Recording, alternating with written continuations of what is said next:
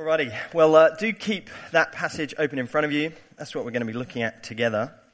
And afterwards, uh, as soon as I finish speaking, there'll be a, just a short question time as usual. So if you have a question uh, that you want to ask, feel free to save it up till then, or write it down on your connection card or whatever. Uh, you'll see that the passage, if you've got a Holman, if you've got one of these church Bibles, they, they quite helpfully break it up uh, into three parts. I think the passage does fall into those three parts. Uh, they're not original. That's, that's the kind of publishers. But I think they're, they're really quite helpful. Those three parts kind of sum up what Paul is talking about. And they sum up the Christian life, uh, which is pretty much about three things faith, love, and hope. JJ has already been uh, talking about this this evening. Uh, we saw that a few weeks ago. If you flick back to 1 Thessalonians chapter 1, look at verse 3.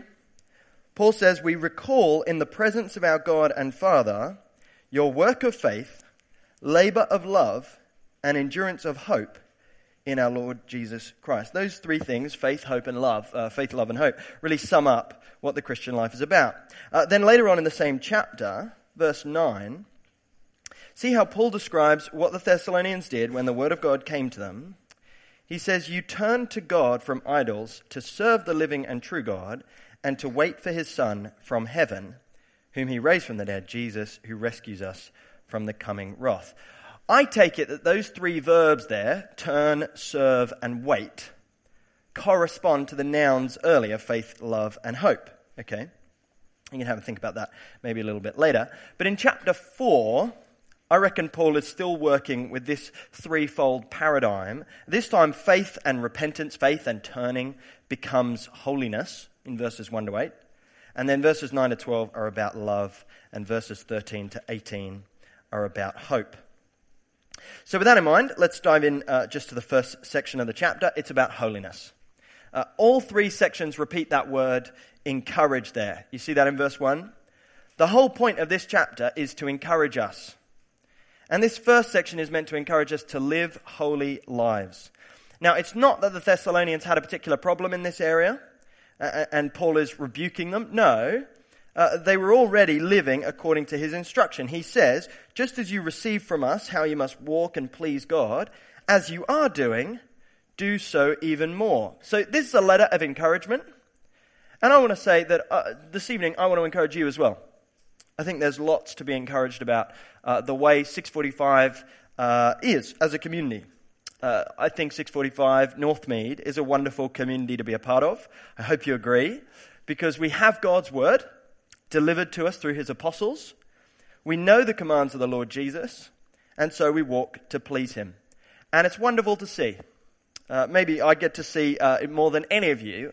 I love coming to church every week, uh, having conversations with brothers and sisters who are going through maybe difficult times, or you know, maybe they've had a great week, maybe, maybe they've had a bad week, but they are walking to please God.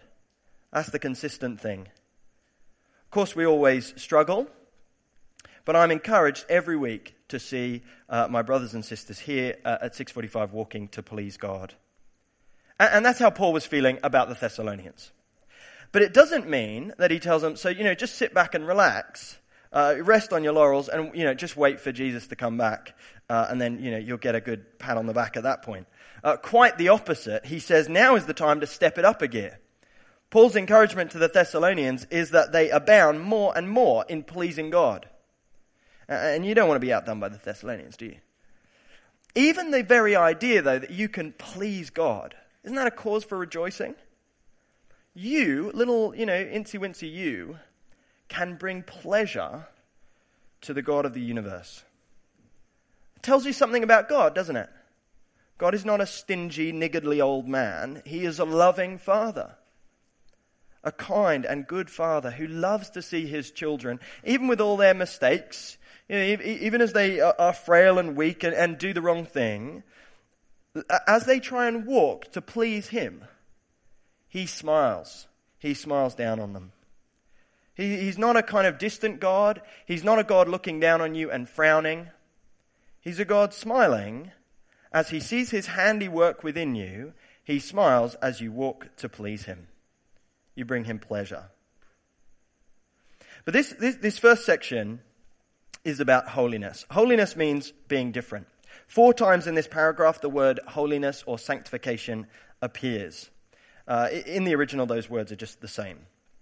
This is God's will for your life. And aren't people looking for that, by the way, aren't they? In the coincidences and kind of, you know, in the clouds or somewhere. Uh, but, but no, God is not to be found in the coincidences and in, in the clouds uh, and in the kind of signs somewhere. No, there's a really clear sign, and it's written here God's will for your life is your holiness, uh, your sanctification, which is to be separate, to be different, to be different to the world. Notice in verse 5, Paul says, You are not to be like the nations, the Gentiles, the nations who don't know God. That's the key idea here. Holiness is about being different, being separate. We are to be different to the nations, to the Australians around us. We are to be un Australian. They can go on in their sexual immorality, but we will abstain. Uh, their divorce rates, for no good reason, can keep climbing and climbing and climbing, but we will remain faithful to one another. They can keep adding as many letters as they like to their LGBTIQA plus nonsense, but we will never affirm what God detests. Their viewing habits can become increasingly vulgar and perverse, but we will delight in what is good and praiseworthy. Paul says, abstain from sexual immorality. Porneia.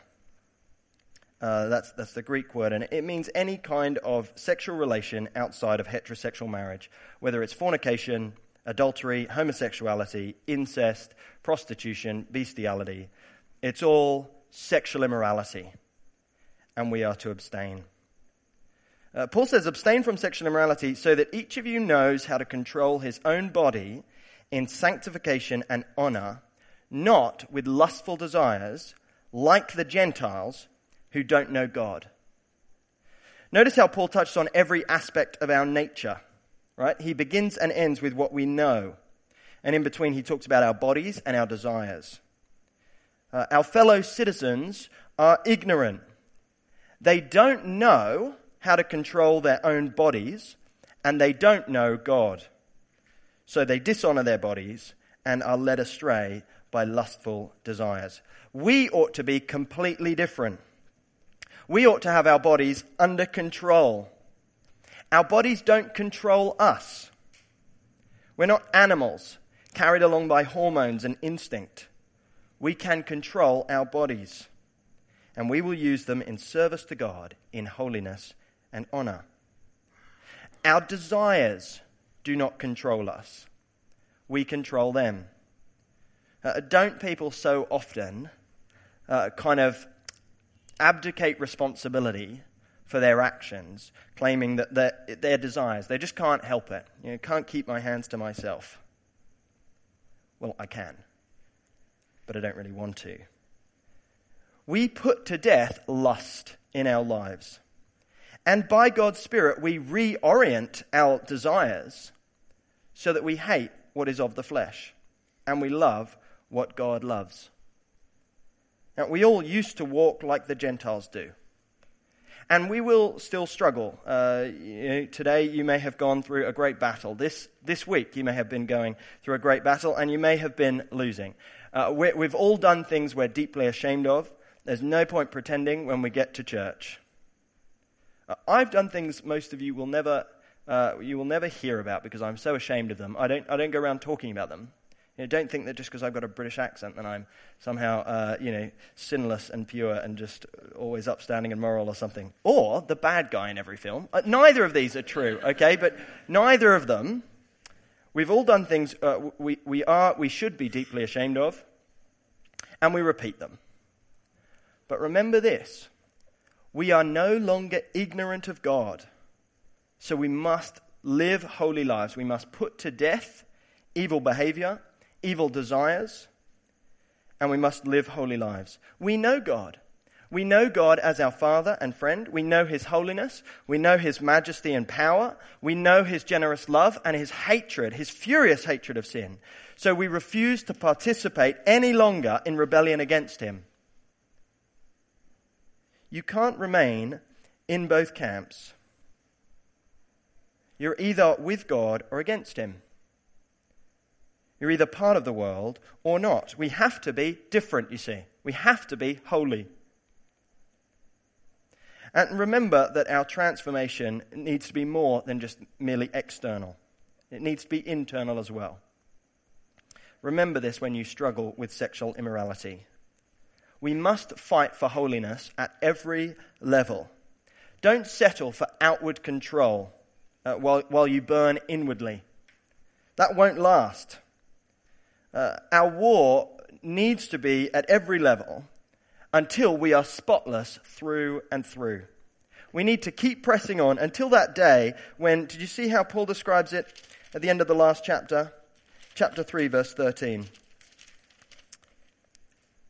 Remember last week we prayed for this day in chapter 3, verse 13. The day when our hearts would be blameless in holiness before our God and Father at the coming of our Lord Jesus with all his saints. We long for that day and we start living it out now. We start embracing it now in our lives, ridding ourselves of every perverse practice, uh, disgusted by such practices in our hearts, and seeking to put to death their irrational hold over us. On that day, it will be broken. Now, in verse 6, Paul goes on sexual immorality is not a victimless crime, it is always destructive. Uh, there are two victims that Paul focuses on. Number one, Paul describes sexual immorality as a sin against our brother. When we commit sexual immorality, we defraud our brother, we steal from him. We steal his wife or his daughter or his innocence. We rob him of the pleasure of pure, intimate relationships which are far more precious than gold.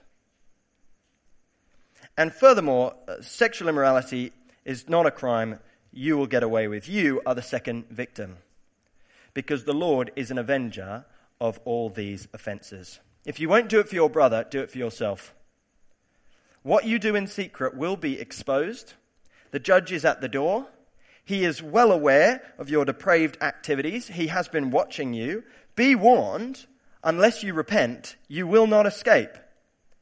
For our God has not called us to impurity, but to sanctification, holiness. And therefore, the person who rejects this does not reject man, but God, who gives us his Holy Spirit.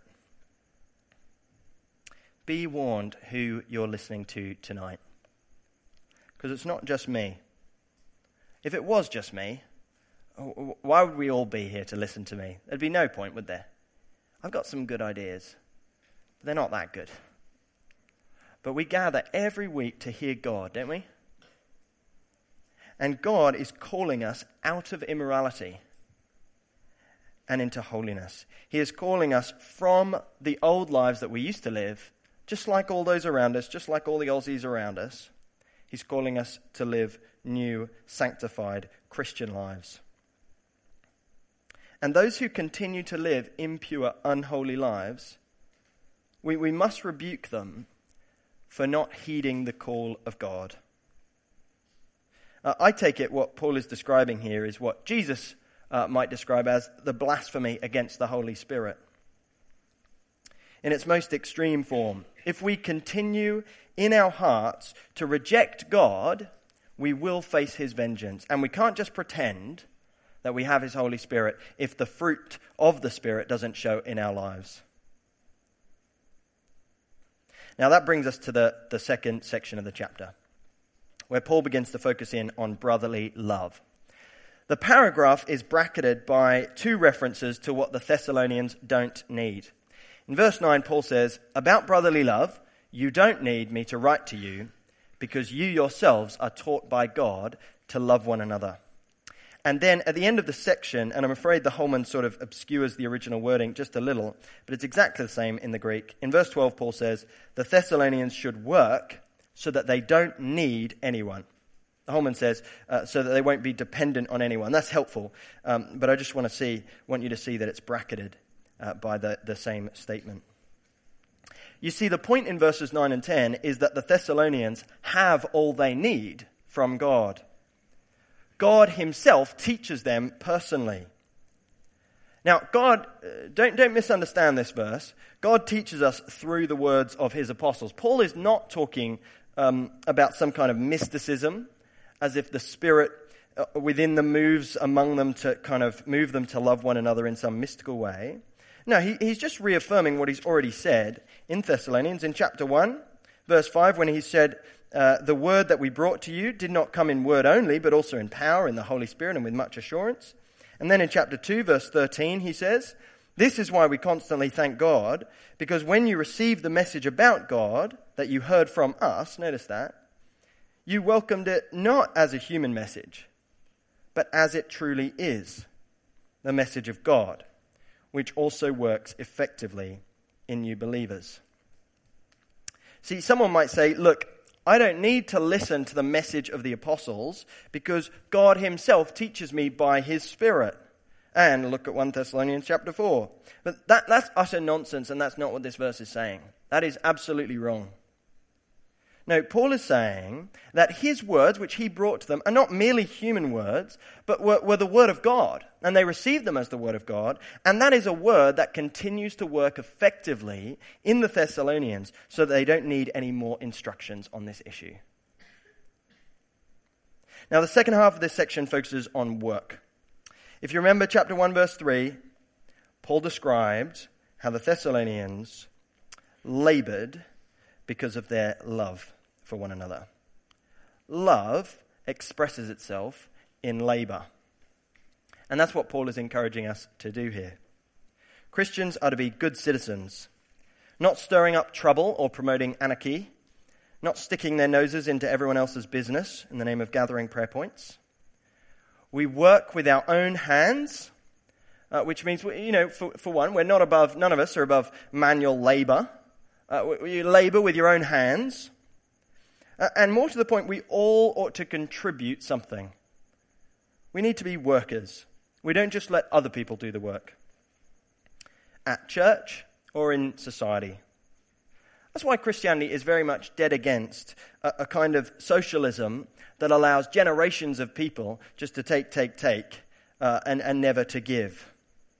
You know, there will always be those who, for whatever reason, can't work. That's fine. And the scriptures would encourage us as Christians to care for such people. But for people who refuse to work, who can work but refuse to work, that's an entirely different matter. Uh, in 2 Thessalonians chapter 3 verse 10, Paul says, "If anyone isn't willing to work, he should not eat." Don't be tempted to feed him. He shouldn't eat if he's not willing to work. Very strong language. Government handouts should be withheld, and the church should not prop up such self centered laziness. Love expresses itself in labor. And in this community, we will throw ourselves uh, into working hard for each other, won't we? Into serving. And in our society, we ought to be known as those who throw ourselves into serving for the good of others, to love those around us and so we come to the last section of the chapter. Now, this section is about hope. And in short, uh, it answers three questions for us about hope the who, the why, and the what. So let's start with the who. First of all, verse 13 who has hope? Only those who trust in Christ. Paul says, We do not want you to be uninformed, brothers, concerning those who are asleep, so that you will not grieve like the rest who have no hope. Now, Paul is not talking about those who are asleep in church. Uh, we do grieve for them too. Uh, and they, they do have hope, um, possibly. But he's talking about the dead, isn't he? Those are the people who are asleep, Christians who have died. The reason he talks about them as asleep is not, it's not just he needs a euphemism. It's not that Christians kind of need to skirt around the issue because they can't handle it like so many non Christians, he says they're asleep because one day they're going to wake up, unlike unbelievers. Now you see that there are only two groups of people in the world there are Christians, and then there are the rest. There are brothers and others. The difference Christians have hope. When death strikes, everyone grieves. But the difference between Christians and the rest is that even in the face of death, Christians have hope, while the rest do not. Secondly, then, why? Why do Christians have hope? Why can Christians be so confident even in the face of death? Uh, two words Jesus' resurrection. Uh, the first time I had to preach on this passage was at my grandfather's funeral. It was a few years ago now. And it just so happened that the funeral took place on April 4th. I remember that because, uh, according to the best historical research, okay, we don't know the exact date because it's not written in the scriptures, but according to the best historical research, uh, it's most likely that Jesus died on April 3rd, AD 33, and he rose again on April 5th, AD 33. And it struck me as I was preaching to this congregation on April 4th that it was therefore a rather poignant day to consider the connection between my grandfather's death and the death of the Lord Jesus. Because you see, there is a connection. Whenever Christians die, and my grandfather was a Christian man, whenever Christians die, because of their connection to Christ, they won't stay dead, but they'll follow Christ. They'll follow the same journey, if you like, as our Lord Jesus Christ. I was reflecting on the fact that, you know, when I was preaching, that 2,000 years ago, uh, or, or, so, it was, I think it was 1,981 years ago, uh, most likely, Jesus was in the tomb on April 4th. And so was my grandfather. And the next day, I mean, I would get the shock of my life from my grandfather. But the next day, Jesus rose from the dead. And actually, I knew that my grandfather is going to rise from the dead. Maybe, maybe not the very next day, maybe not, not the day after that, but one day he is going to have his own third day experience. He is going to rise from the dead because he is connected to Christ. So let me just sort of uh, explain briefly what happens. Uh, when Christ died, his body was put in a tomb. Okay, physically, we, you know, we can track his body, can't we? His body was taken down from the cross and his body was put in a tomb. But spiritually, he went to be with his Father. Uh, do you remember what he said to the thief on the cross? Today you will be with me in paradise, he said. Now, then three days later, so, so his, his body goes down into the tomb. His soul, his spirit, is taken up to be with the Father. He's in paradise. And then three days later, his body was resurrected, uh, reunited with his spirit, and following that, uh, bodily, he went to be with his father. Well, friends, the same journey is what Christians go on. Because we are united to Christ by the Holy Spirit whom he has given us. When we die, spiritually, we go to be with God. Jesus said to the thief on the cross, Today you will be with me in paradise. And that's true for all Christians. When you die spiritually, you join Christ in paradise. Paul says, For me to live is Christ, to die is gain. Uh, Paul says, When I'm at home in the body, I'm away from the Lord, but when I'm away from the body, I'm at home with the Lord. As soon as you die, you go to be in the presence of Christ with the thief on the cross and with all other Christians who have gone before you. But that's not the end of the story. We're not just looking for, forward to an, a kind of an eternal heaven uh, in, a, in, a, spiritual place uh, as spiritual sort of beings. Uh, at the last day, on the last day, and this is what Paul is describing in 1 Thessalonians chapter 4, the last day, our bodies will be raised. The third day for all of us, so to speak. We will all rise bodily at the end of the world, just as Christ did. So you see, friends, it's not a matter of, our, our, hope is not a matter of wishful thinking, nor of blind faith, but of reasonable faith. Jesus' death and resurrection are historical facts that can be examined and tested, just like any other historical events. And unless you're blind, it's obvious that he rose from the dead, if you look carefully at the facts. After Jesus' resurrection, he appeared to his disciples over a period of 40 days. He walked around Galilee. Real people just like you and me saw him in the flesh and touched him with their hands. They ate with him and chatted with him. They were closer to him than you are to me right now. I don't know if you're planning on going out and telling anyone that I was speaking tonight. But if they didn't believe you, what would you think? Would you think that's a reasonable objection? Because I don't.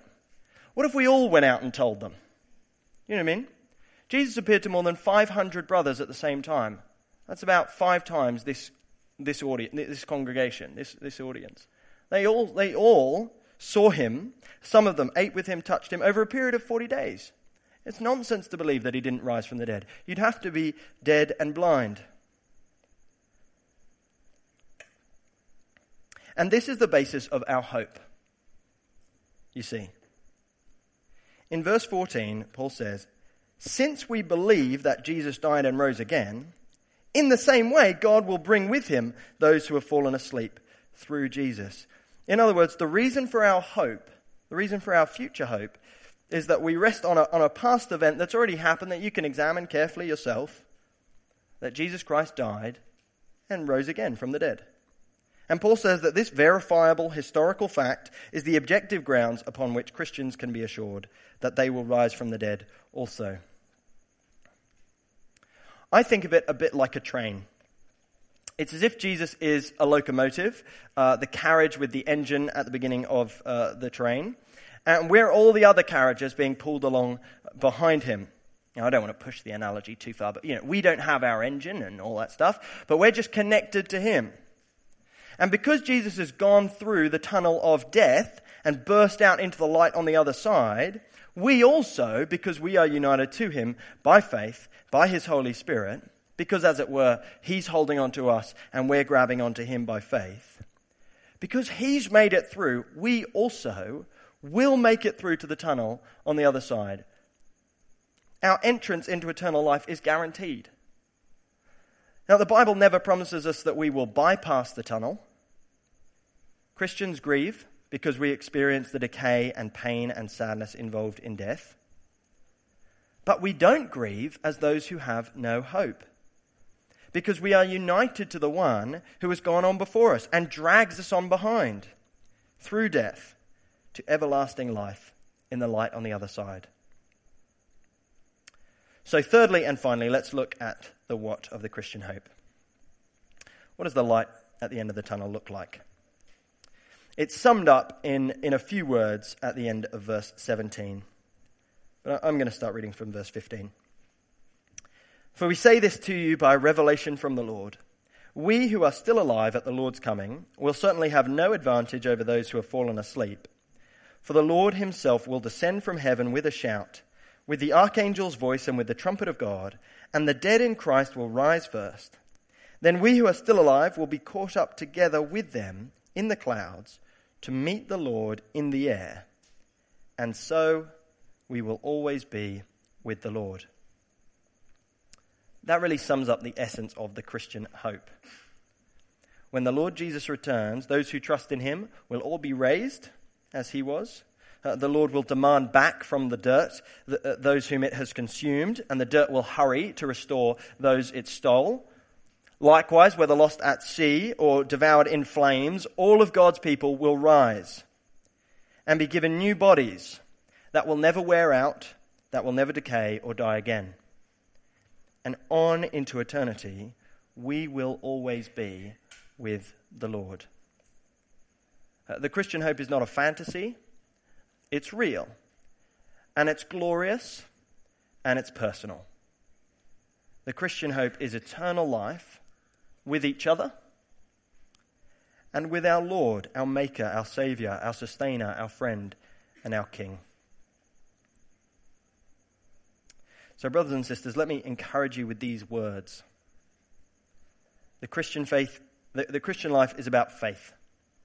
Faith, hope, and love. Faith that issues in holiness, love that issues in labor, working hard for the good of others, and hope that will not disappoint us the hope of eternal life with the Lord. Now, in a moment, I'm going to pray. But before we do that, are there any questions that you want clarification on? It's a big passage, I know, lots of things, and there are some things that I didn't cover. You're welcome to ask about any of them or anything else. But just a few minutes for questions. Absolutely wonderful question. Did everyone hear it? Um, so, in the Apostles' Creed, uh, which you might be familiar with, it says um, that Christ descended into hell.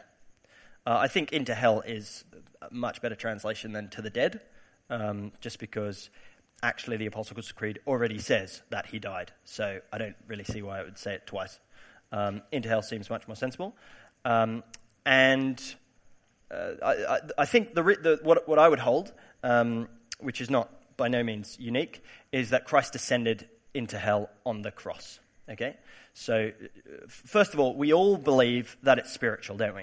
No, no one believes it's physical because you can track his body. We know where his body went. His body went from the, from the cross to the tomb. Um, so his endurance, his endurance, uh, his experience of hell is a spiritual experience, and he is suffering. The essence of hell is being punished by God uh, be, be, because of your sin, and that's what Jesus is experiencing on the cross for us. So he, he, on the cross, he's being punished by God for our sin. He's experiencing hell there. And at the end of that, he says, It is finished, because he has absorbed the full weight of God's wrath on the cross. Um, and at that point, it is finished.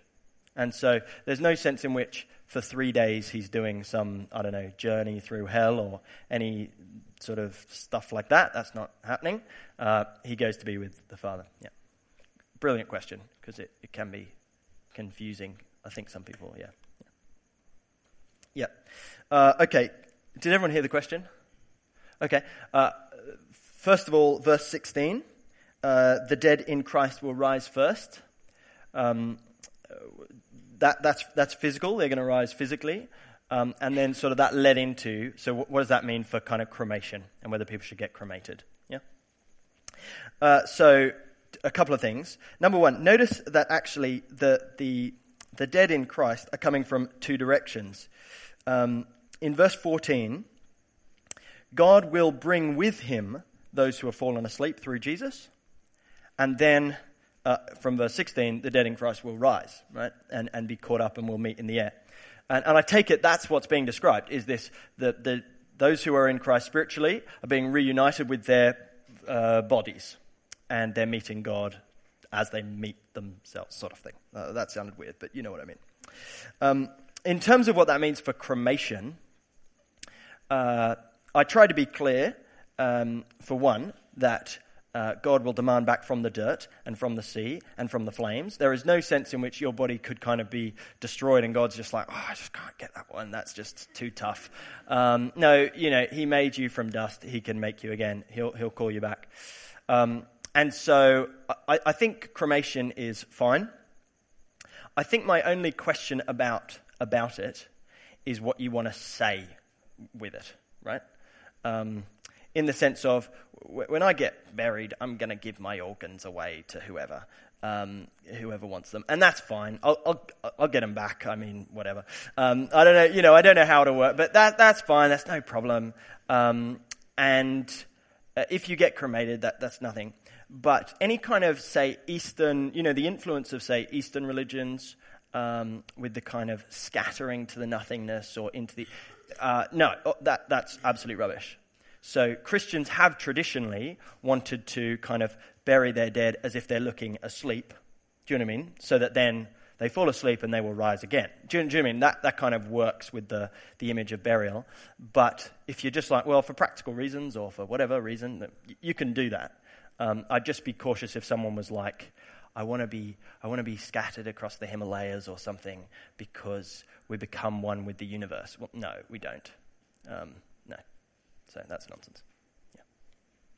Yeah, but that ought not to worry us or anything, of course, right? Um, and if you want to explore a little bit more about the resurrection, um, which, which, you should, especially if you've not looked into it a lot, um, I think 1 Thessalonians 4, great passage to think more about.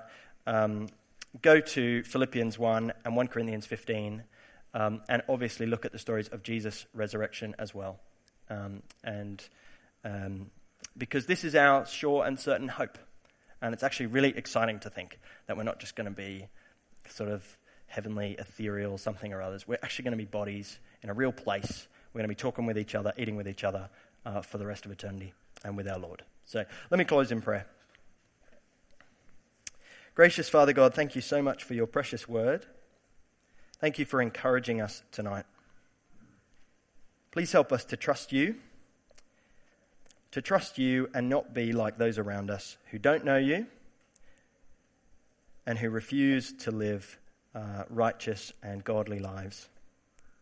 We pray for help, especially. That you'd help us to put to death sexual immorality as we face temptation. We pray, Father, that in your mercy you would help us to be holy. We pray, Father, for help to love one another, to throw ourselves into service, into working really hard, so that we can love each other and love those around us. And we do pray, Father, that you would fill us with a, uh, the vision of the future that is grounded in the Lord Jesus and what he's done for us in the past. Help us to look forward with great expectation and hope to that day when we will be blameless and in your presence forever. And we pray in Jesus' name. Amen.